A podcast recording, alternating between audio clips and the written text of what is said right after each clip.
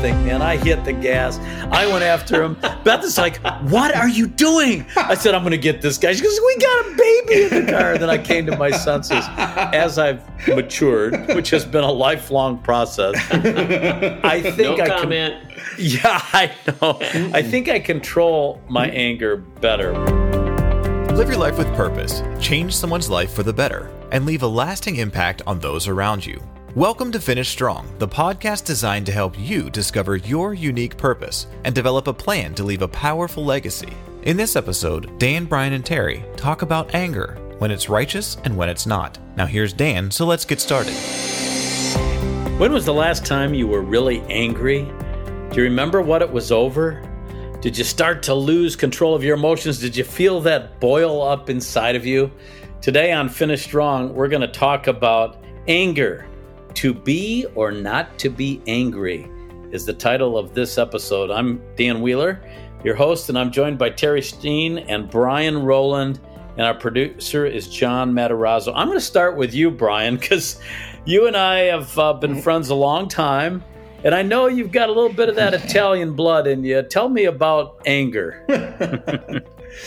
well, I got Italian on one side, and I got German and Irish and, on the other, and Dutch on the other side. So there's a lot of anger. No, it's uh, short fuse, not really angry, just more short fuse. And um, yeah, there's things that tend to get me angry. Um, most of the time it's like uh, when I'm driving and somebody's not driving the way I think they should be driving. Uh, I get angry when I shouldn't get angry. So when you said, "Do you remember the last time you got angry?" I really, I really can't. Although it's been anger is in our move that we just did. As you can hear the echo chamber that I'm in. Um, we still don't have our furniture after just about a month now, and. Um, I, I, was angry to begin with, but it's more just disappointed and frustration now. So it's no because it wasn't doing anything to get angry. It was not doing nothing, but instead we are um, just making do with it, and you know Lord's going to see us through it, and we're going to come out of this on the other side a better person because not letting the anger take over and control. And I think that's one of the big problems too, is that we let anger control us, and we let past anger control us when we don't let it go. Right. Well, next is mild mannered Terry Steen, at least by day. Uh, Terry, you you don't show a lot of anger. I've known you a long time, but I'm sure that sometimes maybe you boil up a little bit inside. Yeah, I'm sure we all do. I am a pretty laid back guy, so it's not something that I really deal with a lot. But if I were to sit to a, and evaluate it, I'd have to say that when injustice is done, when things are not fair, that that tends to be what makes me madder than anything. And you know, I don't know the the times I do get angry, I don't know that it's even controllable. I mean, it just rises like you said at the start, Dan, it kind of rises up and you can't control it and it's something that happens. If I were to pick one thing that really makes me mad, it's when I choose to be courteous and polite and get in the one lane that's exiting the interstate and I'm being patient as I watch car after car after car fly by and force their way in in front of me. that makes me mad. I'm like, would you do that at the theater? Would you cut in line like that? And it just, it's an injustice. And it's something that just infuriates me. If we're all on the same level, even if I'm 15 more minutes later, I'm okay because everything's fair. So it's when you're driving too, right? Yeah, it's when you're driving too, T. Okay. Something about the car. Yes, yes. In the car. In the car behind the wheel. It happens to me too. I remember early on our marriage, Kirsten was just a little baby and was in the back seat and I pulled out and I had plenty of room and I'm driving and this guy comes flying up right on my tail and then he's like honking and he goes around me and I didn't even think, man. I hit the gas.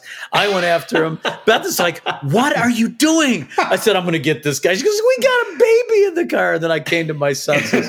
But um, I, I don't know about you guys. Do you think, I know with myself, as I've matured, which has been a lifelong process. I think no I comment. Can, yeah, I know. I think I control my anger better. Brian, I, I've kind of seen you mellow out a bit over the years. Yeah, I, I, think time does that to us. Um, as as you know, Dan, I did have a pretty pretty short. Oh, fuse. Oh yeah. Um, oh oh no, did I say that? And, that came and, out. I'm sorry.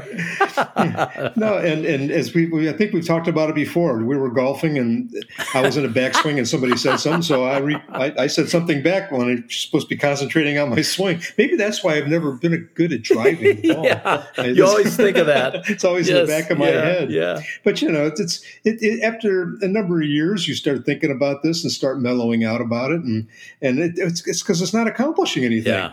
It's hurting more than anything else. And and and I, I have said the story before when in one of our morning cups was somebody went flying around the corner when I was walking one of my dogs, and and not even thinking, I just looked at him and I said, "You idiot!" And I didn't think I said it that loud, but he turned around and f would me and gave me the bird and and I and I'm looking at him and all of a sudden it's welling up in me and I went wait a minute wait a minute I first of all I didn't think he even heard me second of all I, to make you realize you don't know what you're doing at what time and then the Lord just spoke to me saying you should be praying for that guy you don't know what he's going right. through yeah. Thought, wow, that, that's really true. I have no idea what he's going through, and and I just pushed his buttons yeah. even further, yeah. and that was wrong you know so that anger can take over well, you and, and, in a bad way if you let it. Well john we've never seen your anger yet. Uh, have you ever had instances in the past where you've kind of lost it? I used to have a really bad anger problem. Really? Um, but the lord dealt with me. I actually i heard the physical or the audible voice of the lord deal with my anger. And i had actually i was going to physically hurt somebody because they did something that was it was very minute. Um, and i was not even 10 years old, maybe. And I was going to physically hurt them because they did something that annoyed me. And I had them at a place where I was about to do that. And I heard God say to me, Why are you so angry? Wow. And it just de escalated the situation. And then God just dealt with my heart mm. right then. And I haven't really had an anger mm, issue wow. ever since. When I was 10 years old, I had a temper and uh, God didn't speak to me. My mom sure did, though, and God spoke through him. I struck out in a little league game, and I wasn't used to striking out. And I turned around and I chucked my bat into the backstop, like in front of the whole crowd. And, and that night when I got home, my mom came in my room, says, "Sit down, Danny." She said, "I have never been so embarrassed and so ashamed of you." In my life. I've always been proud of you. And by the way, you ever do it again, your baseball career's over. You'll never play again. Boy, did that snap Whoa. it out of me. She knew how to deal with it. But, you know, anger is something, you know, you have to deal with. Have you ever felt your anger was really justified? You know, at, at the time you think it is, but uh, as, as, you sit back and ponder it, or if you wait, like you said before, count the 10. Uh, it's, it's, not, I don't think it ever really is justified. And, and what goes around comes around and it's a, it's just a saying, but it's usually true. Uh, you set the table, and then you end up eating it. You yeah, know? yeah. And that's what's going to happen. And and it's just um, I don't think it really is ever really justified, even when somebody really does you wrong. Yeah, we're going to look at some verses in the Bible, though. There may be a time or two when anger is justified. Uh, that's what we're going to talk about. Uh, Brian, what does the Bible say about anger? Well, the Bible does say in Proverbs 30 33, for as churning cream produces butter, and as twisting the nose produces blood, so stirring up anger produces strife. And so that's telling us right there uh, what you can either do with anger or what, or what you could do by churning cream. You know, another verse that I found was in James, the first chapter. And it's another one regarding anger and what the Bible says about it, because obviously there's many verses that talk about us not being angry. And in James 1, the 19th verse, it tells us that everyone should be quick to listen, slow to speak, and slow to become angry. For man's anger does not bring about the righteous life that God desires. So, for the most part, the kind of anger we've been talking about is sort of our personal emotional issues that something's happened to make us mad. And that's what the Bible's saying no, that is not going to create the righteous life that I want for you. You have to be able to control that kind of anger. Okay, I'm going to read one more verse that talks about what Terry just said that overall, as part of our Christian life, we need to keep our emotions under control. And Proverbs 29 11 says, A fool gives full vent to his anger, but a wise man keeps himself under control. But does the Bible, Terry, ever say that anger is justified or anger can be justified? Well, the reality is God got angry. And uh, I, I looked up a couple scriptures back in Exodus. Of course, he had reason to. Typically, it was for injustice or sin. You know, so that qualifies, I guess. But it says in the 22nd chapter, um, Moses was talking that God said to not take advantage of the widows or the orphans, because if you do and they cry out to me, I'll hear their cry my anger will be aroused and I will kill you with the sword. wow. so that is some kind of anger, isn't it? Hmm. Yeah. Yeah, it is. and then really and then in Psalms it literally says in the 7th chapter the 11th verse that God's a righteous judge, a God who expresses his wrath every day. So there's things when when things are not done righteously, when there is sin, God is angry about it, and he's angry every day. He hates hypocrisy. He hates sin. Well, and Jesus got angry too. In Mark chapter 3, early on, uh, Jesus, there was a man that had a shriveled hand, and Jesus was in the synagogue, and uh, he went ahead and he, he said, Stand up in front of everyone. In verse 4 of chapter 3, he's, Jesus asked them, Which is lawful on the Sabbath, to do good or to do evil, to save life or to kill? But they remained silent. And then verse 5, it says, He looked around at them in anger. Yeah. And deeply distressed at their stubborn hearts, said to the man, Stretch out your hand. He stretched it out, and his hand was completely restored and then the Pharisees went out and began to plot with the Herodians how they might kill Jesus. I mean, he put them in their place. They were being mm-hmm. hypocritical, judging him that he was going to do good on the Sabbath. And he was the Lord of the Sabbath. Yeah. And then the other story I want to read is this story is recorded in all four Gospels. But John really captured, I think, the Lord's anger best in chapter 2 of John, Verse 14, it says, In the temple courts he found men selling cattle, sheep, doves, and others sitting at tables, exchanging money.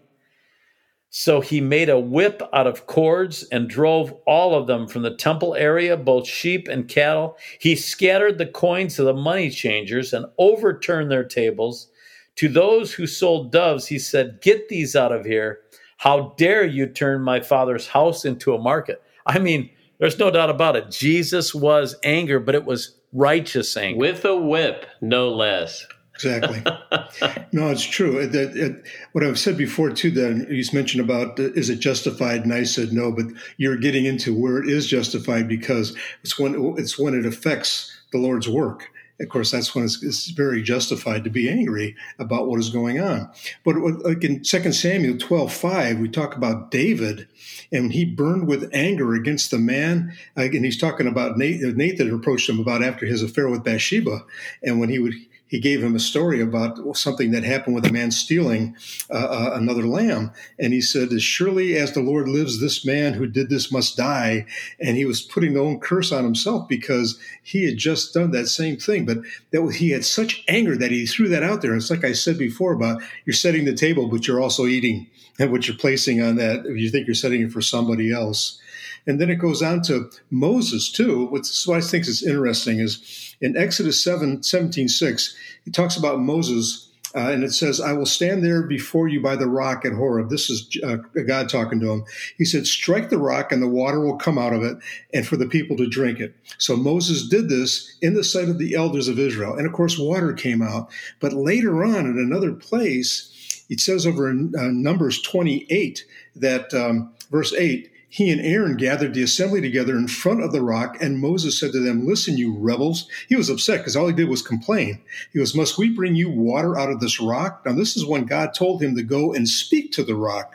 So then Moses raised his arm and struck the rock twice with his staff, and water gushed out, and the community and their livestock drank. But God got angry because Moses disobeyed him and and he kept him from going into the promised land after that because he was supposed to speak to the rock this time and not strike it. And when I was doing a little research on it, I found that it, it really was a setup at the beginning in Exodus. To strike the rock was about Christ taking the blows for us and being crucified, but speaking it was when the Holy Spirit that the Christ brings to us after he was resurrected. And that had that changed because that's what God was trying to represent there, which I think is pretty interesting when I think about it now. But it's trying to represent this, but that Moses disobeyed and God got angry. Yeah, yeah. Well, we don't need it to beat a dead horse, but there's one more story that I'd like to share that I just ran across this last week, and it's about. Does it involve a horse? It does not involve a horse. oh, good. Don't don't. Okay. Okay. This is, this is King Saul. This is King Saul back in First Samuel. It was interesting when he was anointed king. He went back to the fields and he was working. He didn't have real uh, function as a king yet. But the Ammonites threatened the Israelites. The Israelites were very upset. Saul heard about it, and listen to what it says. When Saul heard their words, the Spirit of God came upon him in power, and he burned with anger. That was good anger. The Holy Spirit came on him, and it made him angry for the people of Israel. And the interesting thing was, all the people saw how angry he was that they all lined up to help fight the battle, and consequently, they destroyed that country. So you go a few more chapters down in First Samuel to the 18th chapter. Here's bad anger. Here's where Saul was um, beginning to lose his anointing. David was being successful. David was being anointed the next king. And so Saul's hearing this song that Saul's slain his thousands and David is ten thousands. And it says in the, the eighth verse that Saul was very angry, and this refrain galled him. and so hmm. from that time on, Saul kept a jealous eye on David. So he was jealous. He had an evil spirit. That's the wrong anger. When it's justified, it can be the right anger. You saw what his anger led to. It led to jealousy. Right, right. Amazing. Yeah. So we've determined that anger is not always sin. There is a righteous anger, which is God's response to injustice and sin. I mean, think of Moses when he came down with the Ten Commandments on the tablets, and the, the children of Israel had built a calf, an idol, and he was only gone what uh, 40 days and they they could stand and he th- chucked those tablets. He threw them he was angry uh, that they would do this. And um, i don't know guys i get angry recently I, I get angry watching the news i can hardly watch it i'm it seems like there are people that just actually hate our country and uh, some of them are in places of power, and that really bothers me. What say you? No, I, I agree with you. It, it does make you angry, and it makes me angry because it's like people are being blinded. It's like get the calluses off your eyes. There's so many things that are happening. It's like my, my gosh, it, it is so simple to see, but yet nobody wants to address it. They want to talk about everything around it, and it does make you angry. And uh, one one thing about being here without any furniture is we have no TVs, and so we don't watch the news, and so we we've been less angry in our household right now because it can it can build up and it can just it can ruin your whole day if you start out that way and if you continue to let it fester. I think for me, the anger burns when I see the sin in our country. When you think about how our country was formed and started, when you think about the Christians over in Europe that were uh, demonized and shut down basically. And they felt they had they were willing to risk dying and finding another country across the ocean to go somewhere where they could worship and they could be the kind of Christian they wanted to be. And they came here and did it successfully. And now 250 years later we look at what our society is looking like and we look at all the sin and we look at all the sexual deprivation, we look at the murder of babies. You can go on and on and see the sin that our country and society has begun to accept that that's something to get angry about.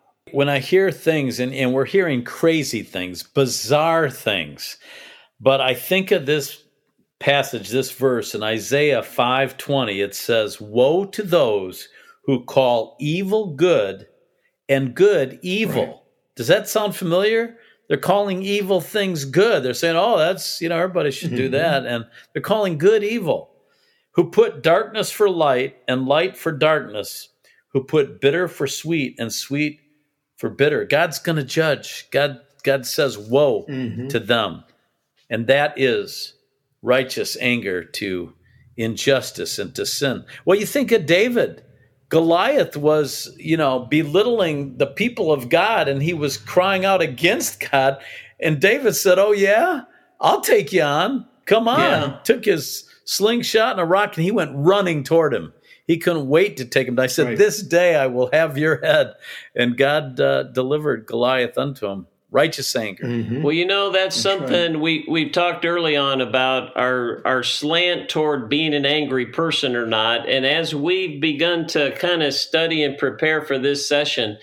It's made me reflect and realize that, uh, yeah, I do okay with not being angry when I shouldn't be angry, but I don't do a very good job of being angry at what I should be angry about. And I feel bad about that. And I know that I need to allow that anger, just like Saul did, to influence other people and let them know where sin is sin and wrong is wrong. Mm-hmm. And I got to do a better job of that.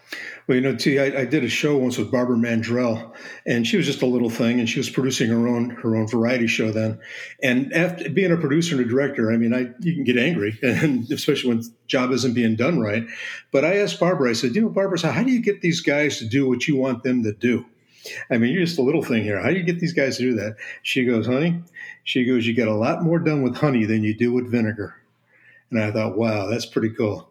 She just don't go at them and just get it. She says, you got it. You got to go at it the right way.